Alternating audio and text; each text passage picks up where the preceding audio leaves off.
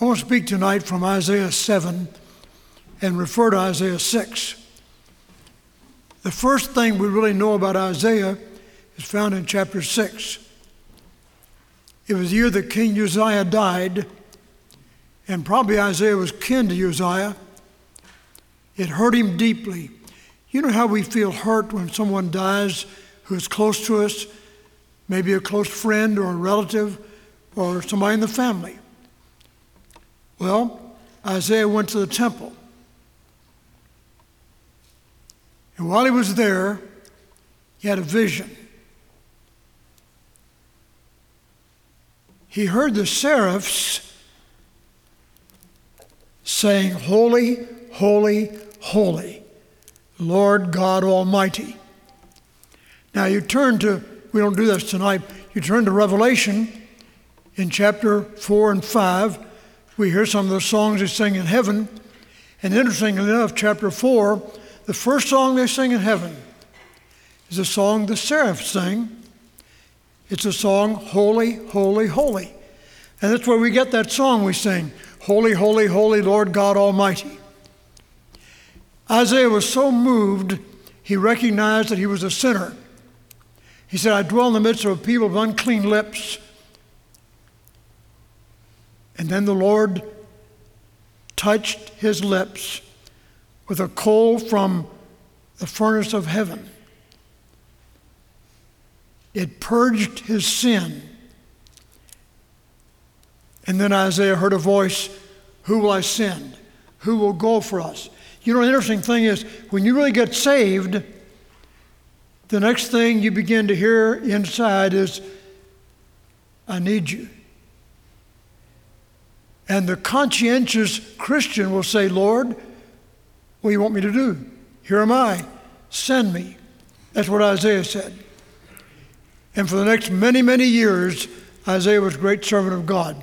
Then, chapter 7, we have a very interesting incident. Ahaz was king of Judah. The king of Syria, Damascus, same Syria we deal with today, was it upset with the Jews in Jerusalem. Same thing today. The interesting thing is, Ephraim, far to the north, joined Syria and they came marching against Jerusalem. And Ahab is, Ahaz is scared to death. In verse 2, chapter 7, verse 2, his heart was moved, and the heart of the people, as trees of the wood are moved with the wind. He was shaking in his boots, so to speak. All right, so we have trouble. The enemy is coming. We have fear. All of us have experienced trouble. All of us have experienced fear. Thirdly, we have the Lord. When God comes on the scene, things are different. Look in verse 3, chapter 7, verse 3.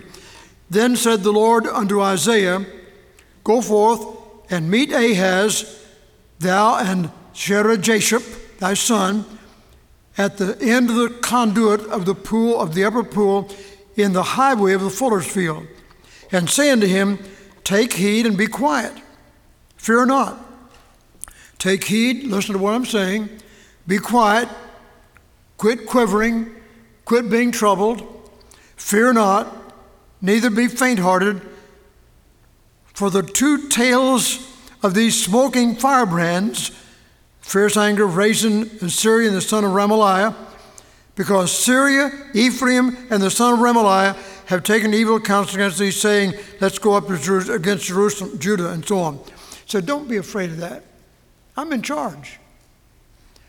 If we could only hear the word of the Lord speak to our hearts when we are afraid, when we're troubled, or when we fear. I uh, met with the Cassidy family this afternoon. A good reunion. I hadn't seen Teresa for many, many years, or Walter. We married them years ago here at the church. And uh, they were deeply hurt. Mother, 91, gone now to be with the Lord. Teeman, their dad, sometime before that. And they were hurt. We had the privilege of giving them some words from God. You know, when God moves on the scene, things are different. And God said, Isaiah, you go down there and tell them everything's going to be okay.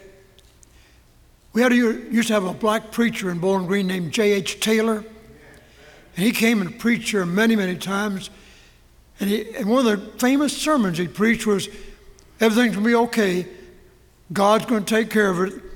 Everything's going to be all right. Don't worry. And uh, he preached on anchored till morning. Well, if we could just understand when trouble comes, take our burden to the Lord and then pick it up and carry it back with us. No, no. Let's take our burden to the Lord and leave it there. That's what Isaiah was told to tell Ahaz. You take your burden to the Lord. Or look, verse 7 Thus saith the Lord God, it shall not stand, neither shall it come to pass. For the head of Syria is Damascus, the head of Damascus is Rezin, and, without, and within threescore and five years shall Ephraim be broken, it shall not be a people. And the head of Ephraim is Samaria, the head of Samaria is Remaliah's son. If ye will not believe, surely ye shall not be established. In other words, only believe. Believe what I'm telling you. Believe that God's going to come on the scene, He'll take care of everything. I'm not asking you to give us a testimony tonight, but how many of you have been ever had trouble in your life? Lift your hands. Almost unanimous. Now don't, don't respond to this next question. When you take your trouble to the Lord, does it help? Take your burden to the Lord and leave it there. If the world from you withhold of its silver and its gold, and you can't get along, talk to him. That's where Isaiah was told to go tell Ahaz. Now, Ahaz was somewhat like us, like many of us. Look at verse 10. Moreover, the Lord spake unto again unto Ahaz, saying, Ask thee a sign of the Lord thy God, ask it either in the depth or in the height thereof, above. But Ahaz said, I will not ask, neither will I tempt the Lord. Now he was being a holy Job, holy righteous. I'm too good to ask the Lord. I'm not going to put the Lord to a test. That's what the Lord wants us to do. He invites us to do it. He invites us to do it with money. He says, Bring you all the tithe in the storehouse, and prove me now, herewith saith the Lord of hosts, if I will not open you the windows of heaven and pour you out a blessing, there shall not be room enough to receive it. Prove me. Take your burden to the Lord and leave it there. Trust Him. Trust and obey, for there's no other way to be happy in Jesus but to trust and obey. And so many times we carry our burdens with us. We go to the Lord, we pray about it, then we pick that burden up and carry it again and say, I'm scared to death. God said, Hey, it's quit being troubled. Fear not. Nothing's going to happen to you. It's going to be okay. If you don't believe me, ask for a sign. And they asked, and I'm too good. I'm not going to ask for a sign. I don't want to insult God like that. So look what the Lord did. This is very interesting. Verse 13. He said, Hear ye now, O house of Israel. Is it a small thing for you to weary men? But will ye weary my God also? Therefore, the Lord Himself shall give you a sign. If you're not going to ask, I'll give you a sign anyway. Behold, a virgin shall conceive and bear a son, and shall call his name Emmanuel. Butter and honey shall he eat, that he may know to refuse the evil and choose the good. For before the child shall know to refuse the evil and choose the good, the land that thou abhorrest shall be forsaken by both her kings. The Lord shall bring upon thee and upon thy people, upon thy father's house, days that have not come from the day of Ephraim departed from Judah, even to the king of Syria. It shall come to pass in that day that the Lord shall hiss for the fly that is in the uttermost part of the rivers of Egypt, and for the bee that is in the land of Assyria, they shall come and shall rest all of them in the desolate valleys, in the holes of the rocks, upon all thorns and upon all bushes. Now, we can't go much further tonight because of time, but I want you to notice what the Lord said. Ahaz, believe me, it's going to be okay. And if you don't believe, ask for a sign. And Ahaz, in his piety, said, I'm not going to ask God for a sign. That sounds like lack of faith. So often we do that. And God said, Okay, if you're not going to for a sign, I'll give you a sign anyway. Here's the sign Behold, a virgin. A virgin is one that is unmarried, has had no relationship with a man. Behold, a virgin shall conceive. And the word for virgin is a very special word. How would a virgin conceive and bear a son? Matthew picked that up five or six hundred years later and said, I know what he's talking about. He's talking about the coming of the Lord. And Matthew, in referring to the birth of Jesus, talked about Mary, the virgin, with a child. And Joseph is nonplussed, doesn't know what to do, maybe divorce her, put her away privately. He didn't want to embarrass her. And in a dream, God said, Joseph, take her to be your wife because that holy thing that's in her bosom, that holy little one, I put it there. Then Matthew said, Aha, that's what Isaiah meant. Behold, a virgin shall be with child and shall bring forth a son. And then Isaiah went on to say in chapter 9, his name shall be called Wonderful, Counselor, the Mighty God, the Everlasting Father, the Prince of Peace. Now, our Sunday school lesson next Sunday is on that. But I wanted to just give an advanced lesson on this tonight. The important thing here is that uh, Ahaz was scared to death. So many times we're afraid. We have burdens that come, financial problems, all kinds of hurts, sicknesses, everything imaginable. Even our friends forsake us.